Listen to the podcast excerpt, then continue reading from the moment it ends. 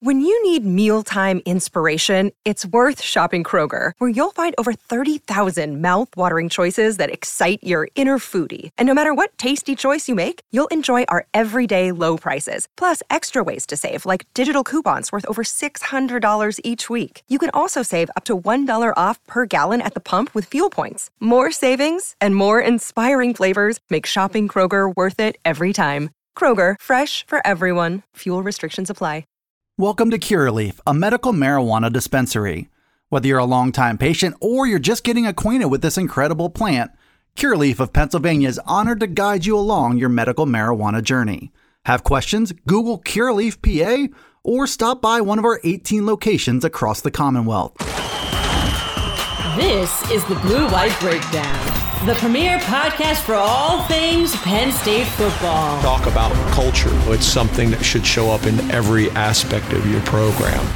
It's the Blue White Breakdown, brought to you by Penn Live. Here are your hosts, Dustin Hockensmith and Johnny McGonigal. Welcome in. It's the Blue White Breakdown, brought to you by Penn State Health. Dustin Hockensmith here with Johnny McGonigal for the final time of Penn State's two thousand twenty-two regular season.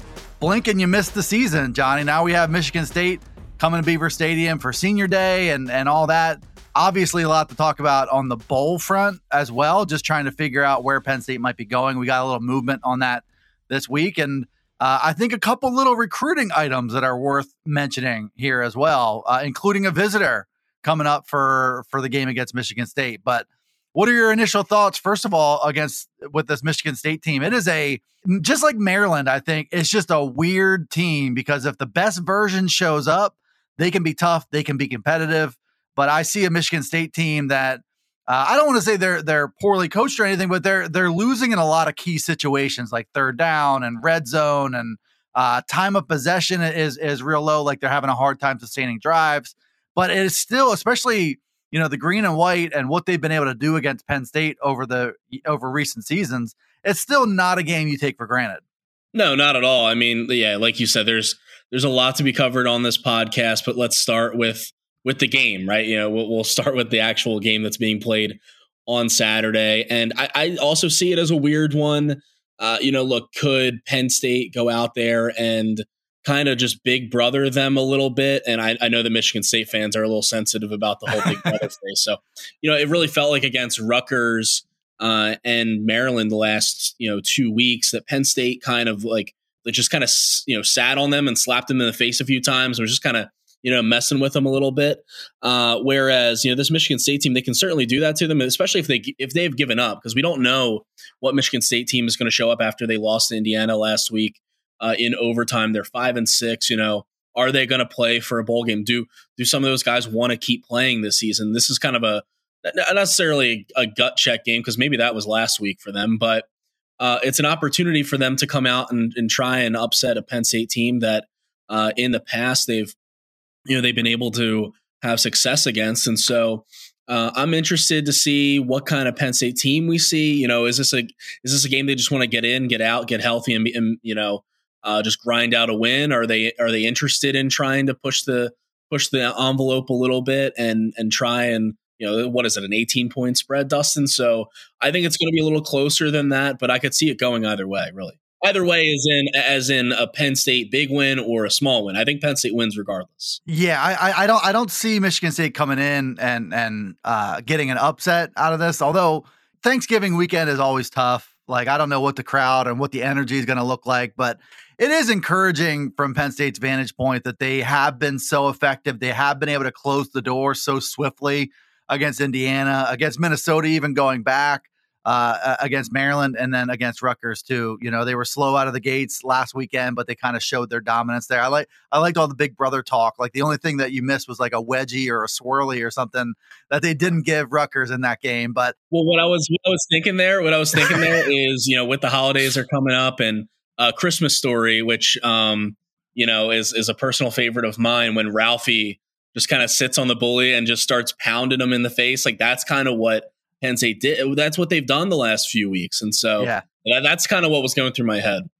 Yeah. And I think um, there's a chance of that. There's also, I, I just feel like, um, you know, if Penn State were to have issues with their motivation or have issues with their preparation. I feel like we would have seen it by now. I mean, knock on wood, I suppose, but uh, I, I like where they stand going into this one. Um, they haven't even had a fully healthy lineup, and they've been able to take care of these teams. And I think Michigan State is maybe, you know, better than most of those teams, but still, you know, I can't get it out of my head that last week, Michigan State against Indiana, Indiana completed two passes in that game. Everybody knew what was going on, and they had um, their their. He came in late. I forget the, the kid, Dexter Williams, I think the kid's name is. Yeah. And they they just weren't. He was like two out of seven passing, not even interested so much in that, and uh, give up a big lead when everybody in the stadium knows what's coming. Everybody knows what Indiana's doing. It doesn't bode well for a game like this one, where Penn State can beat you in a bunch of different ways, and including uh, that that ground game, which I think will be a big factor in this one. For sure, yeah, it's it's it's the, been the identity of this Penn State offense, and uh, really this team throughout this run recently uh, is being able to play really good defense and, you know, be strong, you know, sudden change if there are turnovers, be strong in the red zone defensively. Penn State is one of the best red zone touchdown conversion rates allowed in the country. I believe they're fifth or sixth, uh, which is, you know, again, a testament to Manny Diaz, his first year as defensive coordinator, the job that he's done, and uh, and the defensive players that have, you know, really taken to that. So that's defensively, and then offensively, they've just been able to run the ball really, um, you know, however they however they want and to whoever they want. You know, Katron Allen was the co-freshman of the week in the Big Ten uh, this past week, seven days after Nick Singleton did it. You know, these guys are are both having a lot of success and in different ways. And uh, you, you talk about the freshman wall and the proverbial freshman wall that, you know, guys sometimes hit when they just, you know, in their first year in college and they're, you know, in, in November, especially in Big Ten play and all that. These guys have just continued to get stronger and stronger as the years, as the year has gone on. And uh, I would expect that again. And that's one of those where I could see this game being relatively close uh, going into the, you know, third quarter and fourth quarter. But I just think Allen and Singleton, those two guys, the way that they've been running recently uh, behind a makeshift offensive line, credit to them as well. And the tight ends who've been blocking well. I just think that, that that's going to be overwhelming. It's going to be too much for Michigan State to handle. Yeah. And I think the cool thing about this, this, this um, duo is that style wise, if, if something's not working on another, the other guy does something a little bit different.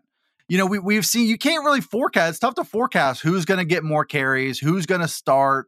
Uh, and I think they like it that way. You know, I think sometimes when you have a group of of four running backs and you're trying to get them all involved, it can get convoluted in the strategy and how you divvy things up and how you keep them all happy. And but in this case, it's not riding the hot hand so much. I think it's just, you know, both of these guys do something a little different, and they've been very, very effective at what they do.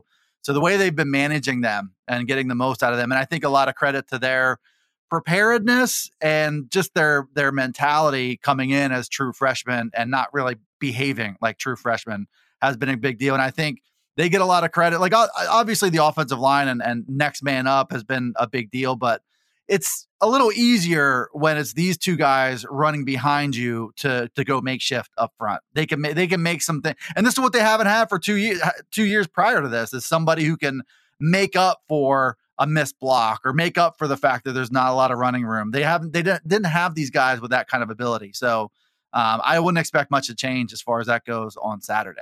Yeah. James Franklin after the Rutgers game. And, and he said this throughout the season and even in the off season and the preseason, that guys like Singleton and Allen are erasers. That's a term he likes to use a lot. Uh, guys who, even if the blocking isn't there necessarily, and even when it is, you know, they take advantage of their opportunities that, whether they're given or that they create themselves, and th- they can erase what would be maybe a negative play. And I-, I do think, though, even across the board with this freshman class, and we've talked about it before, but it's not just Allen and Singleton that are erasers. I mean, Abdul Carter is an eraser. You know, you know, Sean, um, excuse me, uh, I almost said Sean Clifford. Uh, we're going to talk about him in senior day, but, you know, Drew Allar, in the time that he's been on the field, you know, has, has played well. Zane Durant, Denai Dennis Sutton, these These true freshmen have just made such a great contribution. And you look at, and, and it, this year has been so big for their development and so big for the future and what twenty twenty-three might bring. But uh, I guess on the flip side, I, you know, maybe it was just a Freudian slip, just getting to the seniors. When I mentioned Sean, you know, this season has meant a lot to them too. And, and you look at, um, you know, what they have, what they're on the cusp of right now is a ten win season. If they're able to beat Michigan State and the possibility of a, you know, a New Year's Six bowl game, which you know, speaking to P J Mustipher here, we're, we're recording this on Wednesday afternoon, and speaking to him earlier this morning about the, you know, how much it would mean to him uh, to get a ten-win season. I think it means a lot to the older guys, and really everyone in the program, that you know, everyone has contributed to this. But uh, for a guy like P J, who you know committed back in August of twenty seventeen, you know, after Penn State won the Big Ten title, he saw what success looked like at Penn State. And, you know, they had eleven wins in twenty nineteen, and he was a big part of that. Uh, but really, the last two seasons have been disappointing for everyone around the program, everyone who who's watched the program. Imagine how it feels to be a guy like P J Mustipher, who got hurt last year, and uh, that was a part of the reason why the twenty twenty-one season fell apart the way it did. And uh, so I think for him, for Clifford, for Jonathan Sutherland, for these guys who have been around so so long, uh, the senior day is going to have an extra added meaning in terms of what they what they're able to achieve, um, you know, on Saturday against Michigan State.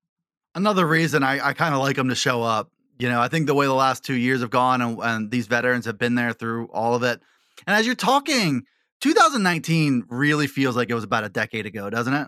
I mean, yeah, I was uh, in twenty nineteen, I was getting ready to cover the Quick Lane Bowl uh, pit against Eastern Michigan in Detroit. So twenty nineteen is is a, is a long time ago. Um, it, it feels like it feels like a while ago. Yeah, I mean, you know, looking back on some of those pictures, I I wrote a story um, for Sean uh, on Sean Clifford this week, and you know, picking out the photo to go with the story, I'm just looking through and scrolling through, and I went all the way back to the Cotton Bowl, and I mean, his, he he's got a baby face, you know, compared to what he is now. He's uh, and and a lot of these guys would too. I mean, Ji'Ayir Brown wasn't even on the team in twenty nineteen.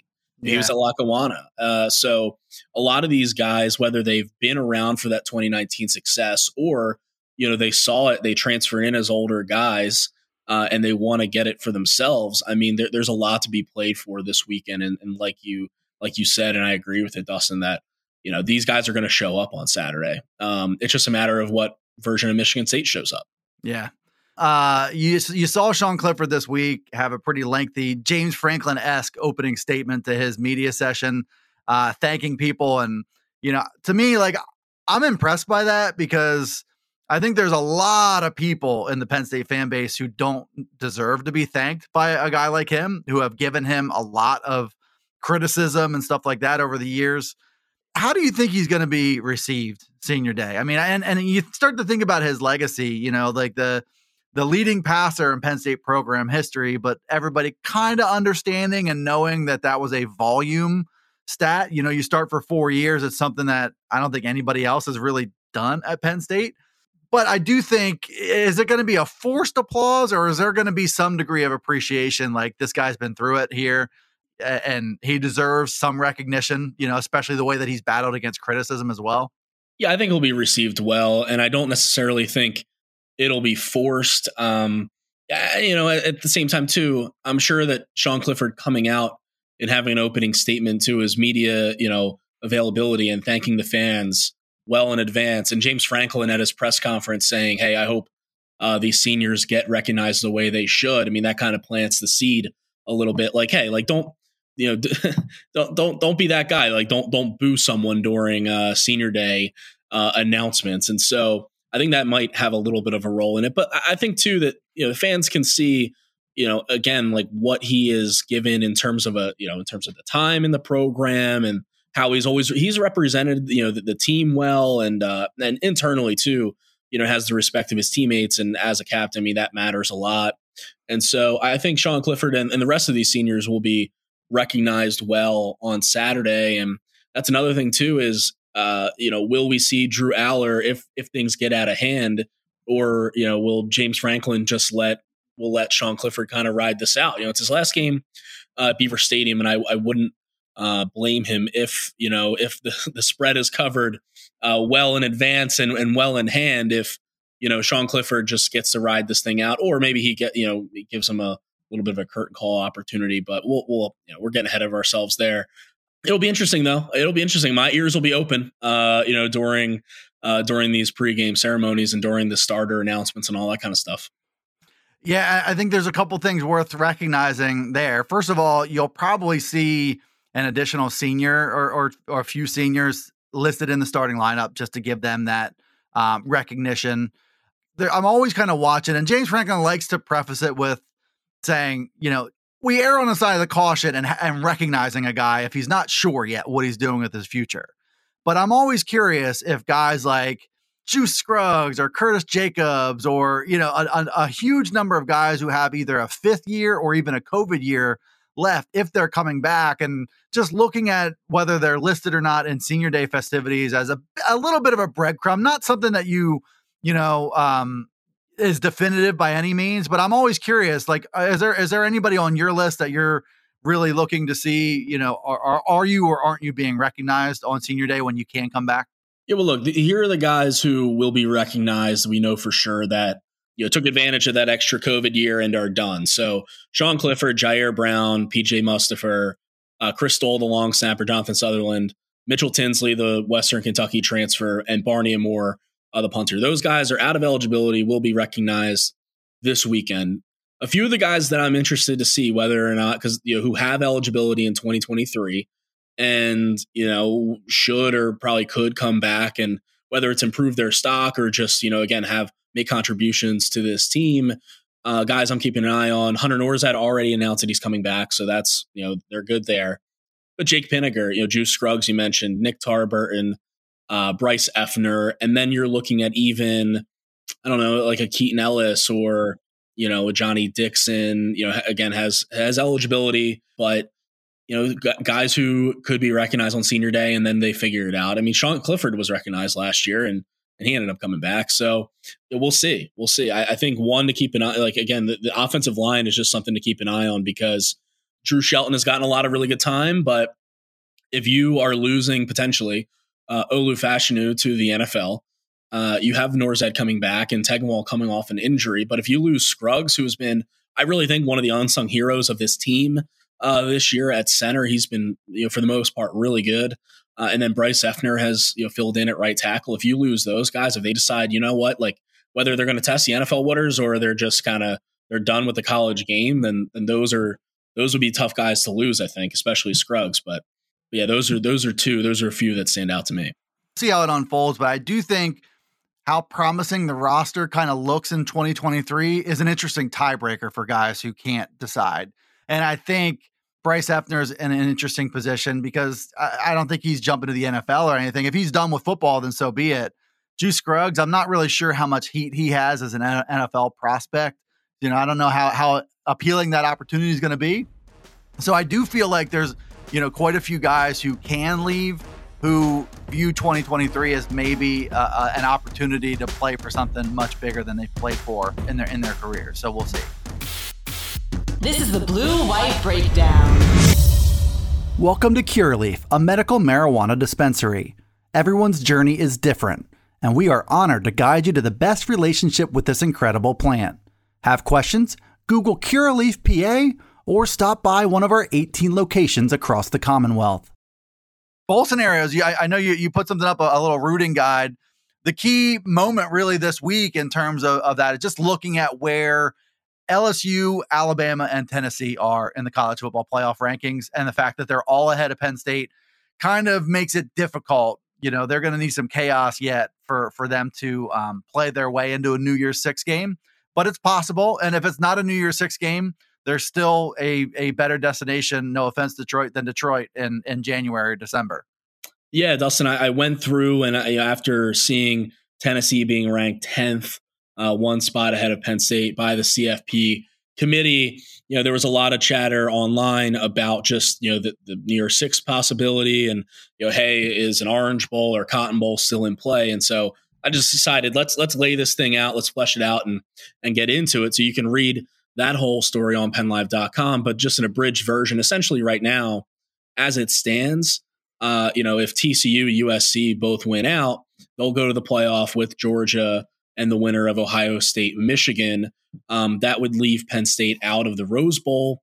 And then you've got teams like right now, L S U, Alabama, uh, and Tennessee taking the bowl slots of the Sugar Bowl, which is, you know, an S E C tie-in, uh, the Orange Bowl, which is the highest ranked Big Ten or S E C team, or Notre Dame, uh, and then the Cotton Bowl, which is an at-large uh, spot against the Group of Five's highest ranked champion. And so those three S E C teams taking those spots would leave Penn State on the outside looking in on the New Year's Six, put them in the Citrus Bowl. uh, where they would most likely play an Ole Miss, which is still a good game. Like, nothing to scoff at, nothing to get down in the dumps about.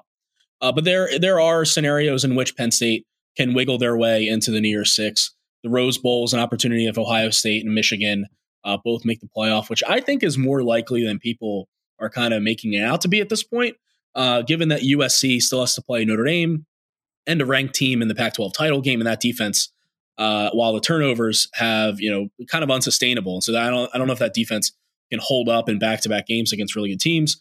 Uh, and T C U, you know, could lose, and so a lot of things can still happen there. Uh, and then in terms of the Cotton Bowl and, and the Orange Bowl, you're looking at scenarios where, you know, maybe Tennessee loses to Vanderbilt this weekend without Hendon Hooker, or maybe L S U, only a ten-point favorite uh, at Texas A and M. Uh, maybe the, the Aggies can pull the upset and ruin L S U's uh, chances of going to a New Year's Six bowl game or even a national title. I mean, if they or uh, excuse me, the playoff if they beat Georgia, which isn't going to happen. So a lot of a lot of moving parts, um, and a lot more than uh, I'm. You know, we're both willing to just you're willing to just hear me read my article like out loud. Uh, so go read that if you haven't already. But a lot of moving parts for Penn State. This weekend is a big one, and so is uh, conference championship weekend. It would be compelling to have you j- literally just read an article on, on a podcast. Just reading time. I'll, I'll get out some tea and, uh, you know, you know, gather everyone around, and yeah, it'd be, it'd be great. I'm sure, I'm sure that's great podcasting. That that will go over very well. St- story time on the, on the Blue White Breakdown will be fun. Yeah. So, I mean, the, the most likely scenario is Penn State is left out, but you know, crazier things have happened, you know, with seasons on the line, the final week of the regular season. Uh, the playoff committee really had a hard time, uh, I think, taking a team that they had ranked number one and that had, well, they, I think two top ten wins at, at the time, you know, when, when they played them. I get it. You know, quantitatively, there's one thing I think Tennessee has an edge there. Qualitatively is interesting because they should be taking Hendon Hooker's season-ending injury into account as well. But maybe this just thinking that might take care of itself if if, if they're really not better than number ten. Maybe they lose this weekend and, it, and we don't have to worry about that. But I don't think there's a, a big grievance to be had. I think if you're Penn State sitting at number eleven and ha- having Tennessee at number ten, their resume is better.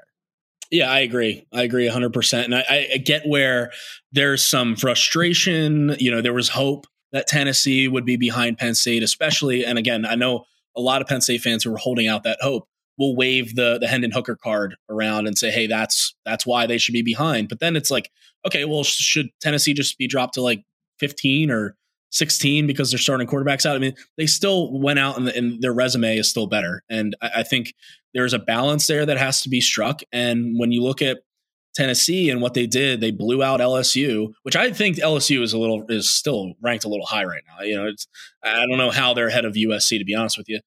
You know, they beat L S U, they beat Alabama. That's better than anything Penn State has on its resume, Dustin. We know that. And Penn State's best win this year is against Minnesota. I mean, maybe, at, I mean, you know, narratively at Auburn, but Auburn's not good. So that that's, you know, I think it's pretty, you know, cut and dry and pretty clear.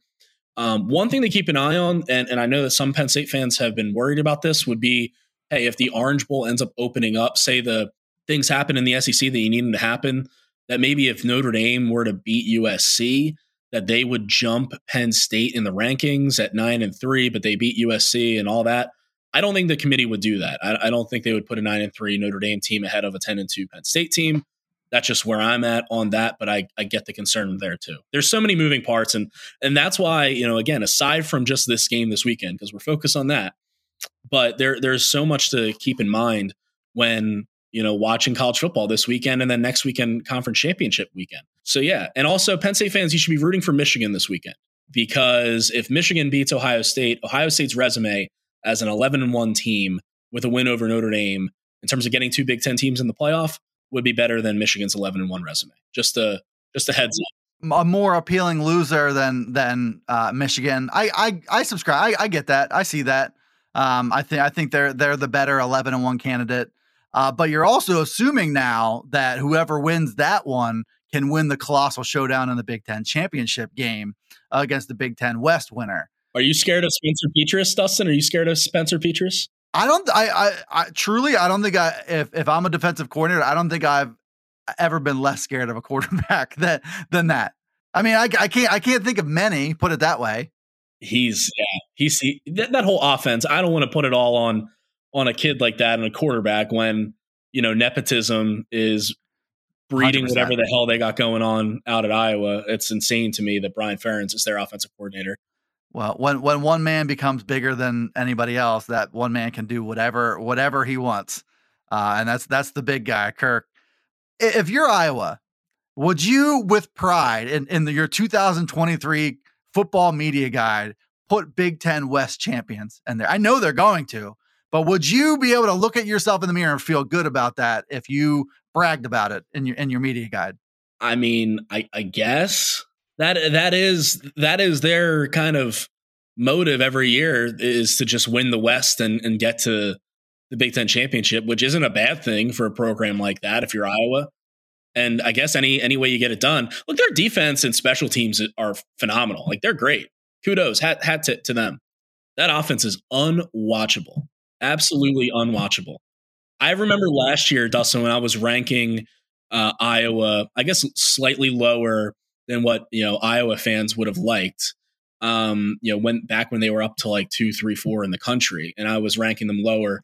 And my reasoning was like, I just can't watch this offense. It's so bad, and they're going to lose.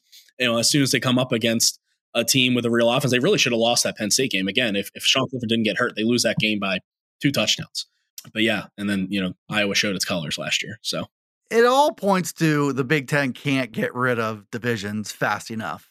Like, enough is enough. Like th- this, it's always been that way, East versus West and all that. But this has been the ugliest year of the Big Ten West division. Typically, you have, you know, either Wisconsin or maybe Iowa. Clearly better than the rest. Nobody's better than the rest in this group. The, the one thing about getting rid of divisions, though, is how often are we going to see the Land Grant Trophy be passed around? Because if they get rid of, not if, when they get rid of divisions and U C L A and U S C uh, join the party, are they going to do a pod system? That seems to make sense, where you have, you know, whether it's on a rotational basis, you know, or not, you have like one rival that you play every year or two rivals, however they figure it out. They got to make sure Penn State plays Michigan State every year, so that Land Grant Trophy, that beautiful piece of wood, uh, can continue to pass uh, between the teams year in, year out, right? That beautiful two-ton piece of wood. Yeah, I think um, I feel like Penn State, Michigan State might be have some degree of um, rivalry protection, just because they're they're so comparable, uh, the uni- universities and athletic programs, and just from top to bottom. I feel like that that is one game that the Big Ten might protect. And it's one of those, if you're Penn State, you know, given how this this this is all going to kind of shake out, I'm sure you have athletic directors in Kevin Warren's ear saying, hey, I want to protect this game. Yo, look, Ohio State, Michigan, like, that should be protected. That should be played every year. If you're Penn State, why would you actively protect any of these games that they play, other than maybe say like, hey, we have a really big rivalry with Maryland, Rutgers, and Indiana. We would love to play them every year. I mean, if you're Ohio, if if you're Penn State, I get the appeal. And, and, you know, if you're a fan, you want to see them play Ohio State and Michigan. But if you're James Franklin or you're Pat Kraft, like, why would you actively say like, yeah, I want to play Ohio State every year? No, that like, does your your team and your program a disservice in, ter- in terms of getting to the playoff and all those good things. So yeah, it'll be interesting to see. I think Michigan State is one that that could, you know, that that's like a good happy medium if you're Penn State. You know, hey, like, let's keep playing this and let's keep seeing that Land Grant Trophy, baby, that beautiful piece of wood. Uh, we've seen it a lot, and we will see it post-game. Our, our, the great Joe Hermit will get new updated pictures of the Land Grant Trophy, which will look like the same Land Grant Trophy that we saw in nineteen ninety-five. So there's that. Uh, one last thing, and, and we'll quickly go go through these um, recruiting tidbits. Number one, I think we have seen we've seen Penn State start to express more interest in a wide receiver in either the twenty-three class or in the transfer portal. I know there were some sort uh, some tidbits out there about what they're exploring in the, in the portal. And losing uh, Ajani Shakir from the two thousand twenty-three class, there's a, a noticeable void there. Um, there are finalists for Tysier Denmark in the twenty-four class. I didn't realize that in his twenty-four seven Sports crystal ball, um, Oregon and Ohio State both have picks. Penn State has none. He's a Philadelphia kid. And then lastly, I want to get your viewpoint on how uh, how meaningful it is to have Rodney Gallagher, who great athlete um, from Pennsylvania, who's committed to West Virginia and maybe seeing the turbulence down there, to get him back on campus while he's committed someplace else. How significant do you think that is? Yeah, it's pretty significant, especially Uh, he's committed to West Virginia, and considering the state of West Virginia athletics right now with their athletic director stepping down, Neil Brown seems dead in the water at this point. And in terms of his job security with the Mountaineers, this is an opportunity for Penn State. You know, bring him on campus, wow him. He is from he's from the Pittsburgh area at Laurel Highlands. I actually went to one of his basketball games, one of their uh, I think it was the uh, Whippeal basketball games last year, uh, just to check him out because, you know, our, our high school reporter at the Post-Gazette when I was working there was like, hey, this kid's really good. And if he went to Pitt, because he was uncommitted at that point, uh, you know, he's a guy to keep an eye on. He's super fast. I mean, he is just incredibly getting up and down the floor. I can only imagine what he's like, you know, on the football field. You know, I haven't seen him play in person, but he is one of those guys that uh, in, in your class, you would take that speed all day, every day. Uh, and after losing a guy like Shakir in your class, that opens up a spot. Uh, yeah, they'll look in the portal. Uh, they're looking to get Denmark in in twenty twenty-four if they can. You know, Ohio State is hot after him as well. But Ronnie Gallagher is certainly one to keep an eye on this weekend. And, uh, you know, Terry Smith, uh, he he recruits that Pittsburgh area so well uh, and has so many ties uh, to that area. So we'll see if uh, we'll see if he can get it done. If you weren't open to the sales pitch, he wouldn't be coming back to Penn State while committed elsewhere. So definitely worth watching there. And it does feel like, number one, Uh, the two thousand, the, the early signing day is coming very quickly. It doesn't feel like it because you're in season. You're not thinking about this stuff so much, but it's coming fast. Seems like Penn State has a little room here in the twenty-three class and maybe some potential to pull some other surprises down the stretch. We'll see. Uh, we'll shift gears and look at that in, in future episodes here. For now, that's Johnny McGonigal. I'm Dustin Hockensmith for, for the Blue White Breakdown. These podcasts are available pretty much everywhere where you get podcasts. And then PennLive.com slash Penn State football is the place for stories, analysis, uh, Johnny's bowl guide that he mentioned earlier. Check it out there. Thanks for tuning in, and we'll see you next time here on the Blue White Breakdown. This has been the Blue White Breakdown, brought to you by Penn Live.